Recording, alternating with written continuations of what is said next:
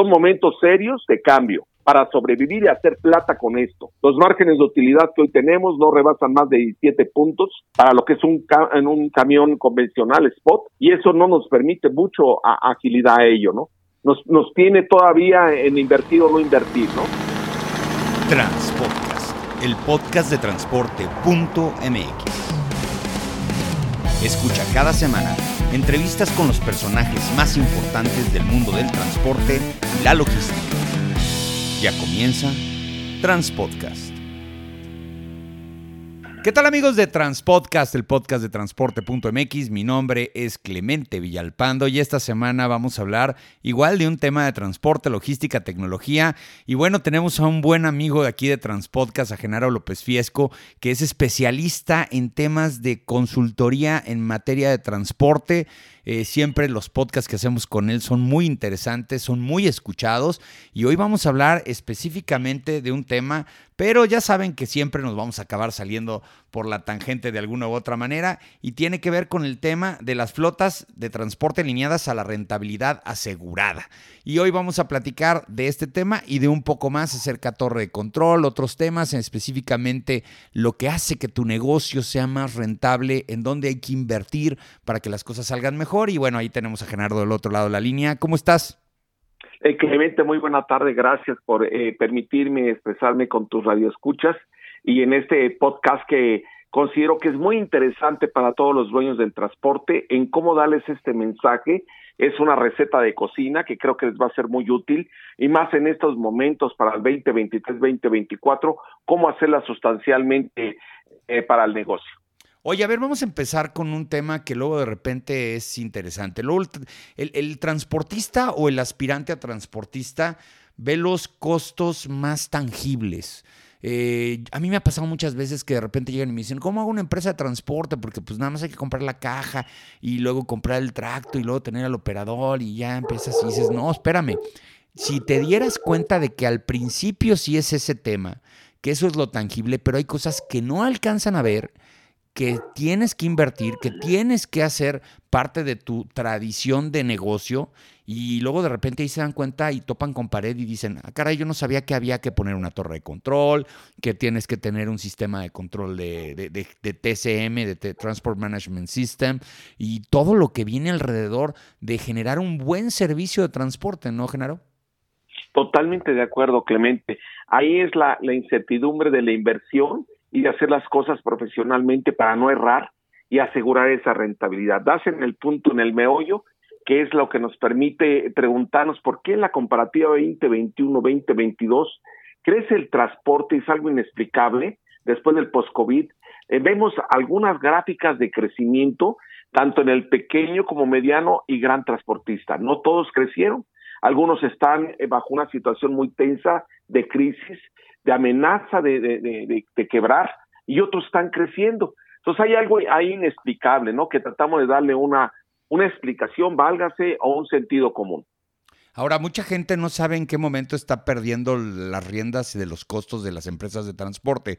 Eh, tú comentas y dijiste una palabra que a lo mejor es cruda y duele, que es el tema de la quiebra. Eh, a diferencia de otros negocios que no son de transporte, es muy fácil ver en dónde estás perdiendo dinero, si sigue siendo negocio, si ya no generaste. El problema con las empresas de transporte es que eh, son como una bola de nieve, son muy grandes, ¿no? Entonces a veces sientes que te está yendo bien y le, agarras de un lado del otro y eso te alcanza para cubrir gastos y para hacer los pagos, pero no te estás dando cuenta que a futuro y con esa bola de nieve como viene, hay un momento en donde definitivamente ya no vas a poder revertir el tema de los más gastos que ingresos. ¿Cómo te empiezas a identificar, eh, a, darte cuenta cuáles son esos focos rojos para decir, ay, espérame, algo ando haciendo mal? Absoluto. Nosotros le hemos llamado una mentalidad de romper el paradigma, de, de ver esto como una, un menú revuelto a través de una licuadora donde tú pones todos los elementos, sale una salsa deliciosa, en este caso es contra al pensamiento del transporte. No nos conviene el, canalizar y revolver y no entender cada uno de los conceptos de gasto que tiene la línea de transporte y eso nos conlleva decisiones equívocas. Nos aparenta una economía eh, pues con tendencias de, que esté tranquilo, de que de momento no hay flujo de capital, no hay circulante y crees tú que en la cobranza se va a reponer el negocio. Hay esta situación, la desenmascara los análisis que tenemos de data a través de esta torre de control y bueno, ese es el tema de esta tarde. Ahora, a ver, vámonos ya al tema en específico. Eh, luego de repente este concepto de torre de control, mucha gente lo tiene claro, otra gente no lo tiene claro. ¿Cuál es tu concepción de una torre de control? ¿Cuáles son sus elementos? ¿Cómo se opera? ¿Para qué funciona? Eh, ¿Cuánto invierte un transportista en generar una torre de control? Bien, la torre de control eh, actualmente la estamos evaluando como una, una solución que me amarra la mayor cantidad de información de una data ordenada, una alineación en esa data que te permite un repositorio, un menú en donde tú vas cruzando esas variables y te permite ser transparente el negocio. ¿Cómo se da? En la necesidad de que pongas en orden la empresa en los sentidos de métricas, en los sentidos de KPIs, orientados y amarrados hacia tu gestión operativa. Esa es la torre de control. ¿Quién la lleva? Independientemente que tengas un grupo como analista, como monitorista para los casos de riesgo eh, patrimonial, se, se convive ahí, tenemos otro segmento, un ojo externo que está mirando todo el proceso de seguridad, de gestión operativa, de patrones de conducción y de revisión hacia los niveles de servicio. Ese ojo mágico externa en la compañía de transporte, una gente con la capacidad de análisis, nos estamos recargando en la especialidad en base de economos, de gente analítica que pueda ver y no perderse en este mar de información. Cada viaje conlleva muchas, muchos eh, datos y que vamos relacionándolo. Va desde los datos de servicio, llegar a tiempo, los datos que va a implicar cargas, descargas, va a tener que ver con ello, los patrones de rendimiento del diésel, los gastos, el tipo de carretera y bueno, el riesgo carretero que conlleva el robo. Eso, esto baña toda una torre de control. ¿Cómo la analizamos? Vas a aplicarla a través de estos monitoristas vamos a 24/7 tener el control de tu flota, trazabilidad y rastreabilidad de la misma y empezar a correlacionar la data. Ahí es donde viene el tema de una verdadera torre de control. Yo la concibo de esta forma, vamos avanzando en el proceso, nos permite ver los kilómetros de posicionamiento que a veces no cobramos, los kilómetros en vacío que te hacen un daño gigantesco y entonces tomamos decisiones muy claras. ¿Cuánto gasta en mantenimiento? ¿Qué tiempo tiene el camión en el taller parado? Esos son datos muy peculiares. ¿Qué rotación tengo de, operadores? Este camión, ¿cuántos operadores en el mes se, abordaron? Eh, ¿Cuántos servicios perdimos y qué costo generó? Te darás cuenta que es un mar de información, una alineación y una eh, responsabilidad que tenemos con esta gente que hemos dedicado a mirar la torre. La torre se especifica a través de métricas y KPIs y te permite entonces ordenar el negocio de una manera inteligente. Oye, a ver, pero eh, vamos a pensar que ahorita está escuchando un dueño de una empresa de transporte y dice, ¿qué hago? ¿Cuál es el primer paso? ¿Tienes que armar un equipo? ¿Usas el equipo que ya tienes?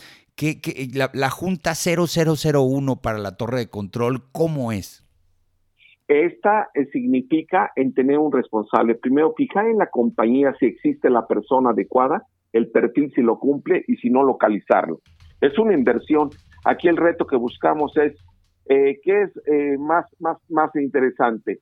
¿Sale más caro el caldo que las albóndigas? El, el no depender de una torre de control y lanzarte a hacer el proceso, o poner tu proceso en un tiempo cero, donde tienes ya el perfil localizado y vamos entendiendo cada una de las funciones. El, el, paso cero sería encontrar claramente qué métricas son las que alimentan al proceso, encontrar ese modelo de negocio donde tú estás indicando las medidas críticas que te interesarían en el momento. Una medida crítica es la rentabilidad por kilómetro, esa es básica. La segunda sería la alineación de las tarifas, cobro lo correcto, estoy en una errática, gano realmente en cada viaje contra mis gastos. Ya la torre de control puede preguntarle al chico que tú encomiendas, ¿me puedes tú dar el total de peaje? ¿Cuánto gasto en peajes totales por viaje y al global? ¿Cuánto gasto del diésel que lleva toda la compañía 1N carros? ¿Cuánto llevo en gasto operador? ¿Y cuánto cobré? Ese sería un tema muy interesante, primer reto, ¿no? Punto cero. Estamos comenzando de, de crear realmente una necesidad de saber la verdad de ganar o perder en el negocio. Ese sería como que ponte a tiempo en la compañía, ¿no? Empieza alineando con la bondad de lo básico. Oye, a ver, y en el materia de costos, luego de repente las empresas de transporte no necesariamente tienen una área de costos, que es donde se tienen que dar cuenta. ¿Qué indicadores? Eh, ¿Cómo empiezas un área de costos? ¿Cómo empiezas a darte cuenta de si hay este focos rojos dentro de tus costos. Entiendo mucho de lo que nos comentas en base a que son problemas, pues la rotación de operadores, la no renovación de la flota vehicular, los kilómetros de vacío, pero ¿a qué horas los empiezas a ver reflejados? Porque de repente uno, a ver, vamos a pensar, un transportista que de repente le urge atender a un cliente, el carro está descargado en Ciudad Juárez y tiene que moverlo a Monterrey porque ya tiene el flete y es un cliente muy seguro y le va a pagar bien y todo, y sabe perfectamente que desde Ciudad Ciudad Juárez hasta Monterrey, pues es un costo considerable de diésel.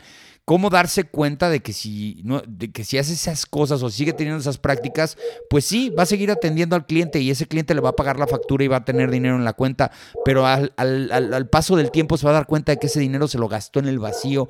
¿Cómo, cómo arman este, este tipo de estrategias para, para decir, sabes que esto no lo puedo hacer porque me va a pegar en el futuro? Claro, aquí viene toda una, una condición de, oportunidad que tiene actualmente las líneas, el tamaño que tú gustes, y es la dependencia a esos costos extraviados, ¿no? Normalmente tú confías en un contador, él acumula en su sentido común y solamente lo que tiene son números que no puedes tú ligar a una condición de, de la gestión actual. Entonces hay una ceguera de taller ahí que se da y esa es la asignación de los costos. La gente sabe perfectamente cuánto le costó el diésel en el mes. Eh, difícilmente eh, da tiempo a decir cuántos kilómetros recorrió la flota. Difícilmente lo tiene por camión, por operador, por ruta y por tipo de producto. No hay esa, ese tema. Tiene que empezar a construir. El primer toque de guantes que tengo con las compañías es primeramente preguntarle qué acceso tienes a esa data, hay que construirla, hay que evolucionar en ella. Pues lo primero es, por favor, comencemos con el diésel, que es la primera oportunidad en un camión eh, semipesado a pesado, y hablo de Torton Rabón en adelante, sepáranos si estamos hablando de este tipo de flota preferentemente, y entonces eh, primero nace con algo, ¿dónde está tu diésel? Tú pagaste cierta cantidad en el mes, podemos entenderla y ver dónde se fue. Se fue en tal camión, en tal viaje, y empezamos a segmentar la, a nuestros colegas transportistas tenemos que ayudarles a poder entender que segmentar cada gasto es importante. Primeramente comenzamos con ese diésel, seguramente comenzamos eh, eh, con la cuestión del capability de los camiones, cuánto realiza cada camión, del total de kilómetros que tú hiciste, eh, comentaste hacer, está dentro del objetivo no para un punto de equilibrio, porque hoy la tendencia de la demanda cambió, difícilmente alguien te cubre los 11 mil kilómetros. Hablamos de tendencias de 8.500, 9.500 por viaje, perdón, por total mensual, y eso aplica. Entonces, tomando, retomando la pregunta, ¿de dónde nace? De entender los procesos. Entendemos que cada trabajo es un proceso y hay que segmentarlo y separarlo.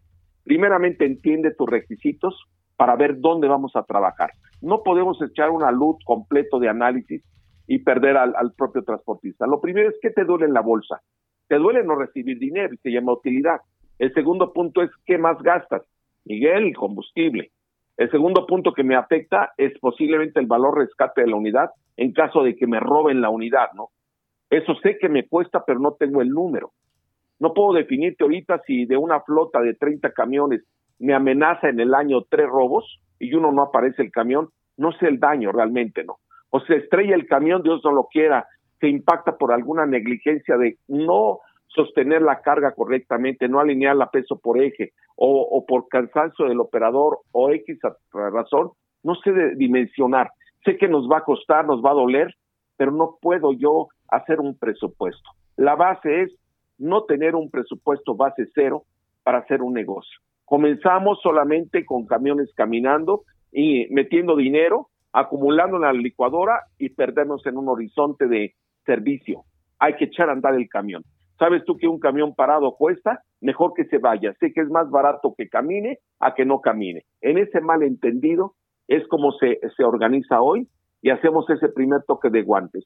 Conoce tu negocio, gestiónalo por proceso y entendamos ese presupuesto base cero, mencionando del más alto al más eh, al menos importante del negocio para poder tener una lógica de lo que quieres ganar en esa rentabilidad. Oye, a ver, em, alguna vez alguien me dijo que tener un McDonald's era perder dinero, que tener dos McDonald's era salir tablas y tener tres McDonald's era empezar a ganar dinero y que el cuarto, el quinto, el sexto y el séptimo ya te hacían pues rico, no millonario, pero rico. ¿Qué pasa con los camiones? O sea, de repente pasa eso porque pues todos tienen que empezar, la mayoría empiezan con uno. Habrá quien tenga ahí una empresa que tenga un financiamiento y saben que nuestra primera flotilla será de 15, 20 unidades, etcétera, etcétera. Cosas que yo no recomiendo porque, porque si no tienes experiencia y compras 15 unidades, probablemente no sea la mejor. Pero si tienes gente muy experimentada, tal vez sí. Pero en el caso de, pues, del transportista pequeño, mediano, que tiene dos, tres, cuatro, cinco unidades, ¿cuándo empiezan a ver ese punto de equilibrio? Cuando ya definitivamente pasaron de los riesgos más altos. Si tienes un camión y ese camión se estrella o lo, se accidenta o lo detienen o pasa cualquier cosa, te quedas cero. Ya no tienes manera de producir. La única máquina que tenías para producir ya no está. Si son dos, bueno, una mantiene la otra mientras se soluciona el problema. Si son tres, ¿cuándo llegas a ese punto de equilibrio en donde definitivamente puedes pues aflojar un poco el cuerpo como transportista? Bien, una pregunta bien interesante, ¿no? Como siempre, Clemente, muy, muy, ah, vamos, eh, muy inquieto en, las condiciones de, buscar soluciones para, para tus radioescuchas. Bien, mira, te platico. El punto de equilibrio, lo principal es entender que tienes gastos ocultos que debes de reconocer desde el principio. Eh, muchos transportistas, colegas, lo que hacen es, pues realmente es aventarlos al ruedo sin considerar algunos gastos que existen ahí, por ejemplo, desde la pensión del vehículo donde pernocta, desde la condición del que está ejecutando un complemento carta aporte, desde la persona que está emitiendo la factura, desde la persona que está haciendo la trazabilidad del, viaje, la que cotizó, etcétera. Entonces, ¿qué se, eh, se encomienda ahí? Conocer realmente tus patrones de gasto, tomarlos en cuenta en un camión, llevar ese camión a una operación anual de kilómetros generados por absorción en cada uno de los rubros de gasto y entender que tú tienes, antes de, de nada, cumplir con un requisito, la paga de tu letra del camión, entender ese concepto, entender los intereses, cómo golpean tu adquisición, y sea nuevo o antiguo tu camión, siempre tendrá un valor contable, no financiero. Un camión antiguo, muchos decimos, pues si el camión ya me lo roban, Miguel, ya no está depreciado, ya no me cuesta. No, discúlpame, el poner tu camión nuevamente en circulación es comprarte otro de la misma condición y se llama valor de rescate. Entonces, contablemente tener muy claro que un camión cuesta el no salir a trabajar y que implica cada hora un costo. Y ese costo va en función de una demora, de una eh, carga mal planeada, de una entrega mal planeada o de un error en la entrega. Entonces, bueno, aquí el número de camiones que pueden tener tu absorción total contra el gasto cada camión por sí mismo debe dejarte una rentabilidad.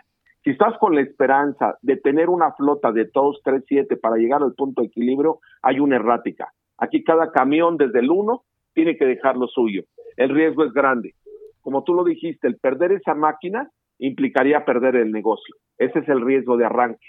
Pero aquí si tú tienes una mentalidad ganadora desde el primer camión y sabes ahorrar y sabes cobrar por hora preferentemente o por costo kilómetro identificado, ese camión te deja dinero. Eso dalo por hecho. Lo manejes tú, lo pongas a trabajar, se te va a dejar un dinero. Entender las estructuras de costos desde el arranque y saber a vender a la calle correctamente.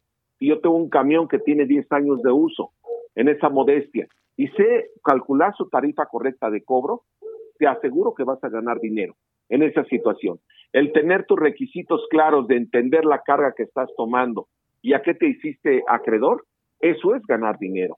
Entonces, contestándote el punto de equilibrio, aquí yo no llevo ejercicio de decirte, llega el número 7 al 4 y tú te vas a tener una tranquilidad financiera. Este caso no es así.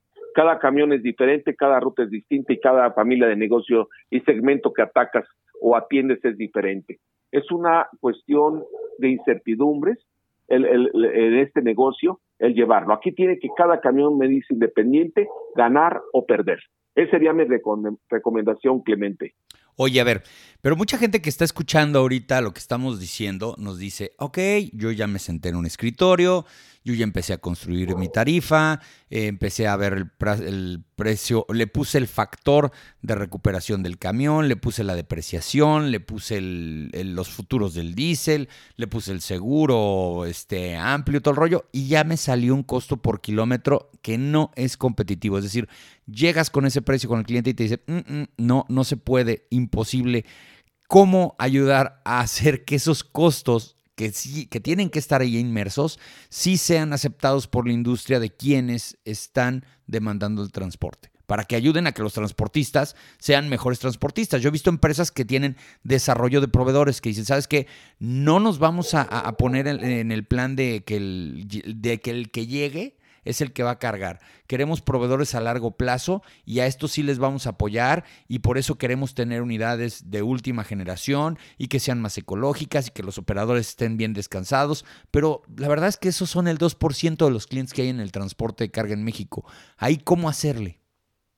Bien, hay un malentendimiento, volvemos a la oferta y la demanda que castiga y que dice, pues tú podrás tener una estructura de costos muy transparente, a libro abierto, y simplemente estás fuera de mercado, ¿no?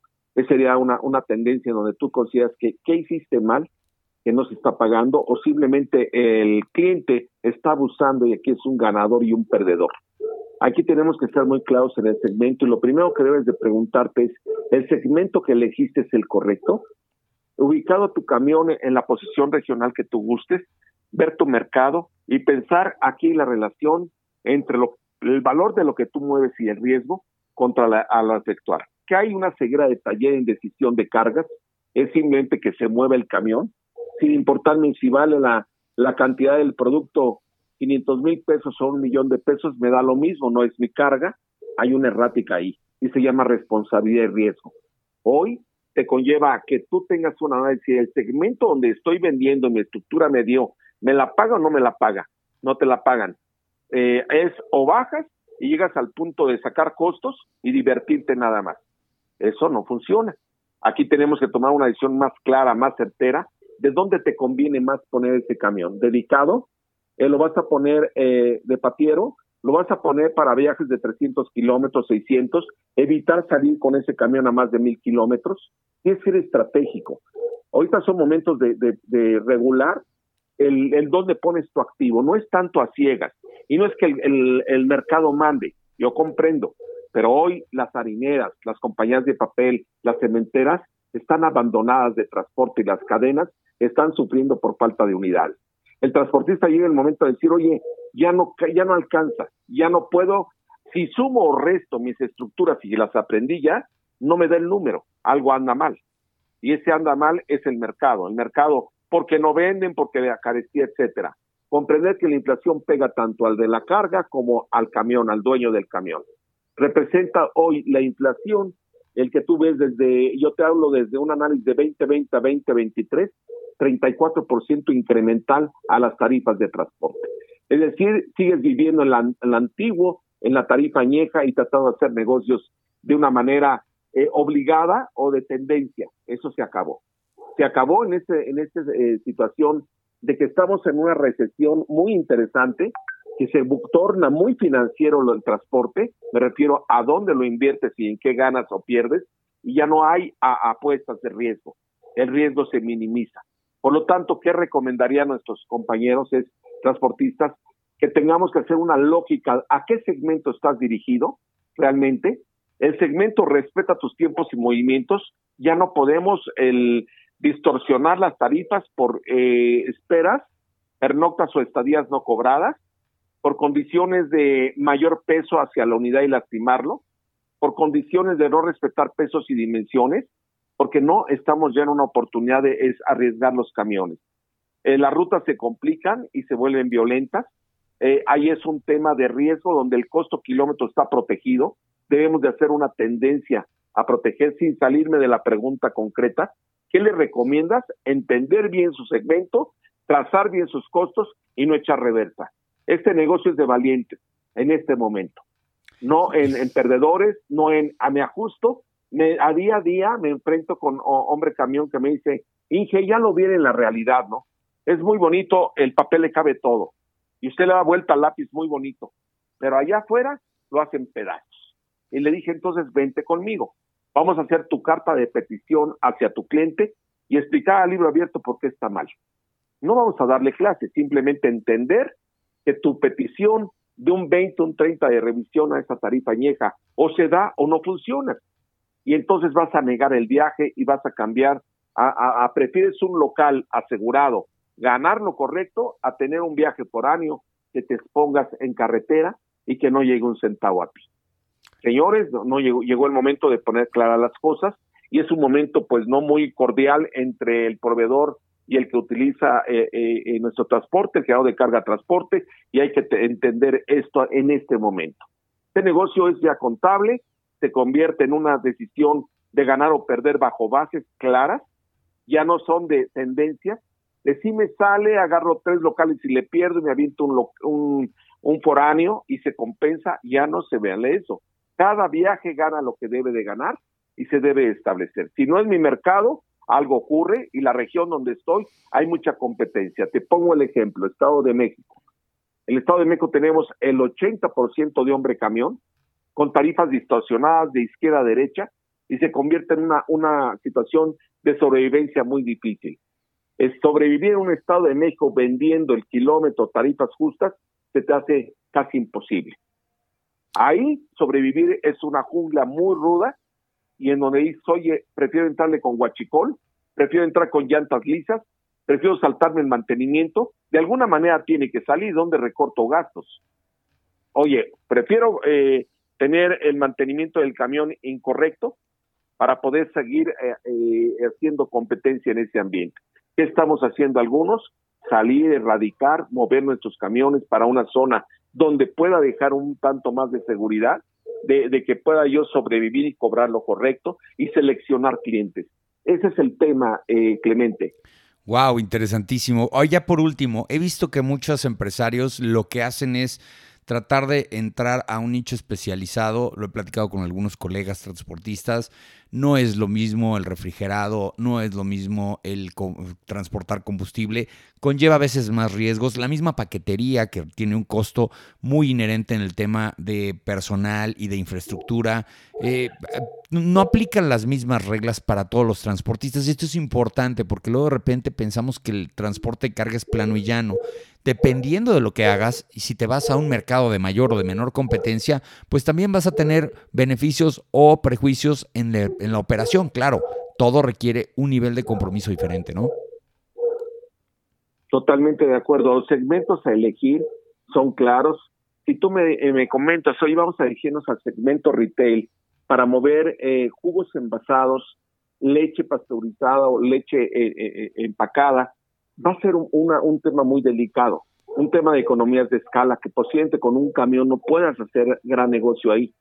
Tenemos que ser selectivos y entender el, el negocio que puede ser el tamaño de mi flota si mi flota está dedicada a insumos o a producto terminado, si mi flota está preparada para hacer una renta mensual dedicada o para hacer una paquetería. Tenemos que comprender nuestro potencial y tú lo dijiste claro, el factor de administración que crece en cada segmento. No es lo mismo el costo administrativo de una paquetería que en viajes dedicados o en un spot. Tenemos que pensar y planear exactamente qué segmento podemos dar seguridad. Ejemplo, ¿Qué apunta para un 2023 terminal del año? Poner un segmento de electrodomésticos en crisis, poner un segmento de construcción en crisis, porque no hay demanda, porque tu bolsillo y el mío ahora no son momentos de construir, pero sí voy a estar revisando entonces el aspecto de importación, exportación. A lo mejor no es mi tema porque no tengo las cualidades o calificaciones para tener certificaciones propias, pero voy a poner atento en la cuestión de autopartes, que es un tema muy ávido y de crecimiento exponencial en el país, las manufactureras que están invirtiendo en este momento, ahí voy a oler, voy a percibir dónde está el negocio. Tengo que tener un sentido común a dónde orientarme, reorientar el negocio. Entonces, bueno, ¿dónde está la plata ahorita estos dos años? En autopartes y en la cuestión manufacturera de algunos elementos, ¿sí? Que conlleva la industria. Más no en el electrodoméstico, ojo, no es el tema, no en la construcción, en la cuestión de retail está muy castigado, por la forma como está pagando la inflación y no la quieren dar la correspondencia al pago del transporte. Yo te pongo el ejemplo de un refresco. De 600 mililitros de la gaseosa más interesante que hay en el, en el planeta. No hablo de México, el que tal vez yo consuma, tal vez lo hagas tú. Diga nombres de marcas, aquí no pasa nada. Ok, si hablamos de Coca-Cola en especial, yo te pongo el refresco de 600 mililitros en el orden de los 17 a 18 pesos, ¿correcto? Es un refresco que costaba 11.70 y cuesta ahorita 17, 18 pesos. El transporte tenía que haber cobrado algo justo en ese incremental. Solamente con un valor del 10, del 12 o el 15 quieren mantener el, proceso. Ese refresco gana. A mí me da vergüenza que escuchar un Kimberly Clark con un, un factor de, de utilidad que reporta financieramente el diario El Financiero, válgase, y estoy viendo que la, la, tarifa no se, no se mejora en el sector de papel, ¿no? Castigados, donde ya está aburrido el transportista y dice, aquí no gano, Miguel, me entretuvieron todo un año, ¿no? Ya presenté mi revisión, no da. La respuesta del cliente es, no te da el, margen. Porque yo comercializo. Oye, pero estás ganando tú y yo estoy perdiendo. Es un tema que tenemos que poner muy claro en la mesa, ¿no? Hemos movido transnacionales en este momento de buen calibre, con una lógica de un libro abierto y un entendimiento claro. ¿Es eso o parar tu cadena? Es simple, no amenazamos, pero tú lo vas, estás creando, yo no. Y estamos creando 20 años de retraso en el transporte y estamos ahorita eh, propensos a comprar toda la, la, la, chatarra norteamericana que están desechando por condiciones de, de limpieza medio ambiente y descarbonización y que vienen para acá, ¿no? tenemos ya la puerta abierta de la frontera para recibir toda la chatarra norteamericana y entonces revitalizar el transporte, ¿no? Porque no nos damos abasto con los camiones nuevos, sale de mi bolsillo comprarme el camión nuevo a los intereses y entonces, bueno, venga al país más chatarra, ¿no? Vamos a reorganizar la chatarra, ¿qué les parece? Y entonces vamos otra vez a crear tarifas equívocas y estancamiento del transporte. No hay una creatividad profesional en este respecto y creo que vale la pena atenderla, ¿no?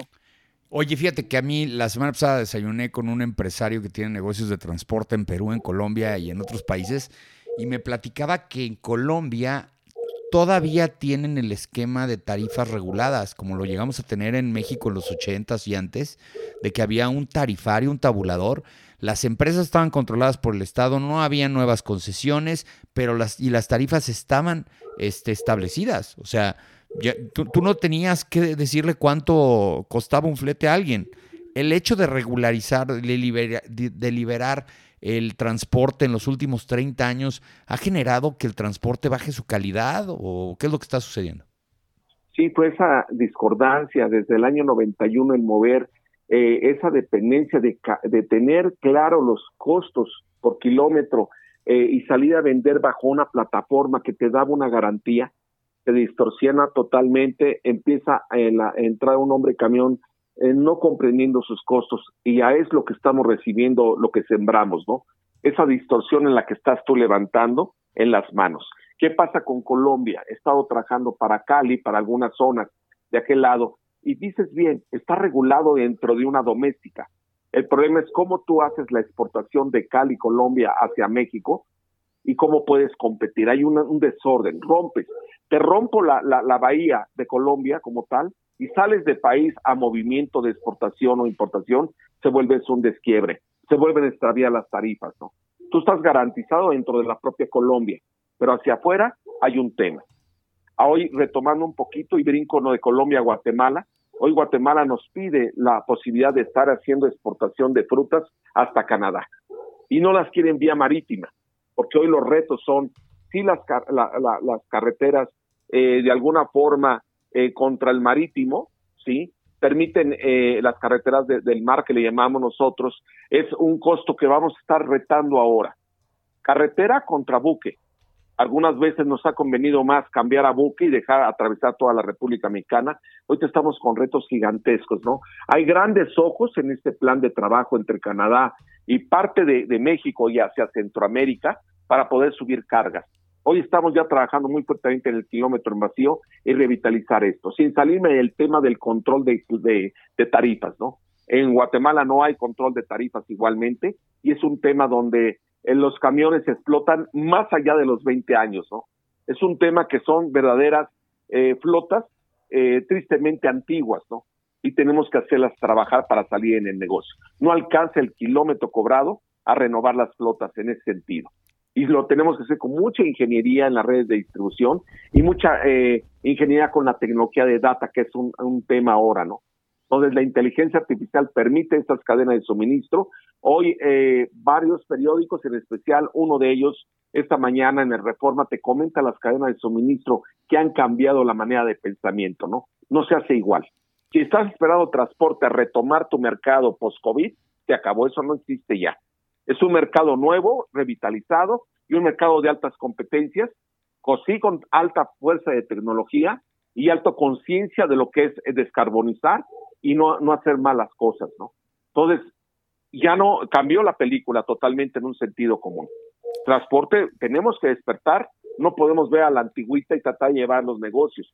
Eso va a, a tener que dejar abandonar el negocio de diferentes compañías de transporte, ¿no? No hemos entendido la nueva figura. Esto de las torres de control, el aspecto de entender el qué es más costeable, el sobrevivir con una rotación de operadores del 20, del 30, del 40% o entrar a los costos directos y decirte que cada operador me cuesta dos y medio meses de su salario, entre errores con el camión que te lo están lastimando, patrones de conducción extraviados, consumo de diésel bien robado o mal administrado en la cuestión del manejo, en la cuestión de que me, me lastiman los camiones, me los roban, me los desvalijan por tener una rotación tan amplia, ¿no? Y entonces decimos, ¿qué conviene más?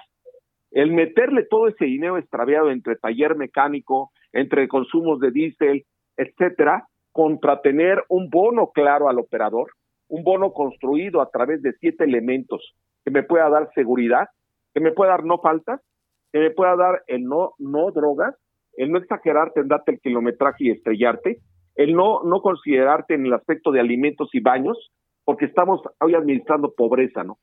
Estamos cansados que el operador camine por unos cuantos centavos porque le dan más para la comida del otro lado que lo que tenemos nosotros. Cobras tan mal que no te alcanza a tener un, un operador digno, ¿no? Esto lo sustento a través de todos los estudios en Monterrey que hacemos con respecto a, a una SA, ¿no? hay una lógica que el operador debe tener para su sueldo, ¿no?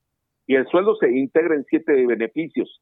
Repito, me cubres patrón de conducción en el aspecto de diésel, si no, no te doy. Eso vale un porcentaje importante, 30 puntos en el sueldo. Si tú me pierdes una evidencia o no sabes manejar la documentación, vale 20 puntos del sueldo. Si tú al camión lo estás lastimando y no me, cumples la, la, cuestión de descolgar la unidad o revolucionas demasiado el camión, también te va a costar un porcentaje. Estoy haciendo socios verdaderos.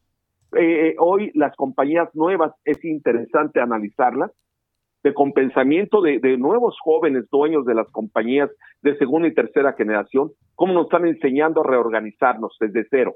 Lamentablemente, ¿qué tenemos? Apostadas compañías con mucha errática financiera, tarifas añejas que no te permiten ya convertir a otro cambio. Hoy estamos limpiando las empresas. Vale más ahorita, borrón y cuenta nueva y ponerte a trabajar en construir de una manera eh, bien cimentada que, que reparar.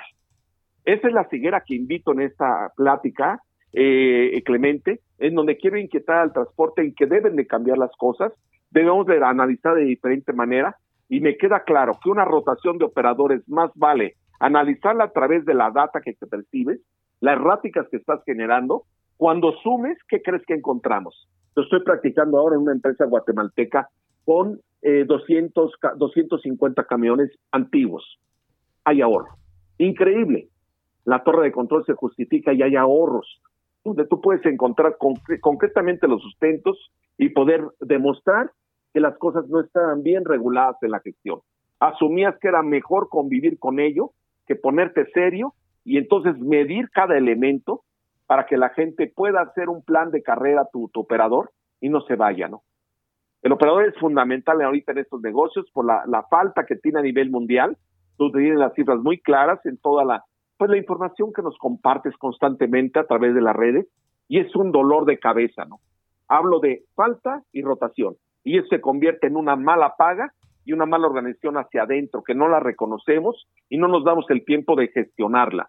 Difícilmente gestionas una tarifa añeja más difícil conviertes ahora en entender tus costos extraviados, ¿no? Es una varalla, que bien lo dijiste, es una madeja, sin hebras o con varias hebras que jalas y no le das, porque no hemos sido, eh, eh, hemos invertido los tiempos de análisis que ahora decimos hacerlos inteligentes, no puedo hacer algo inteligente si no está bien eh, orientado el proceso. Son modelos diferentes. Yo con eso, eh, pues Clemente, te invito a este razonamiento, a tu audiencia, y pongo en, ese equilibrio, ¿no? Vamos a pensar, ¿convivo como estamos o cambio radicalmente la reingeniería del negocio? Son momentos serios de cambio para sobrevivir y hacer plata con esto. Los márgenes de utilidad que hoy tenemos no rebasan más de 17 puntos para lo que es un, en un camión convencional spot y eso no nos permite mucho agilidad a ello, ¿no? Nos, nos tiene todavía en invertir o no invertir, ¿no? Entonces, no sé, Clemente, es el punto que quería yo eh, pues externar a tu audiencia. No, pues muchas gracias, Genaro, la verdad muy interesante. Digo, siempre se quedan ahí cosas en el tintero y vamos a platicar después sobre algunos otros temas en específico, pero pues el día de hoy te queremos agradecer esta reflexión, este, esta idea de que la torre de control puede ayudar a inclusive empresas que todavía no están al 100% en el tema de renovación en el tema de ajuste de tarifas y de rutas, ¿no? Y bueno, pues agradecerte que hayas estado el día de hoy aquí en Transpodcast a Genaro López Fiesco, director general de logística FAST.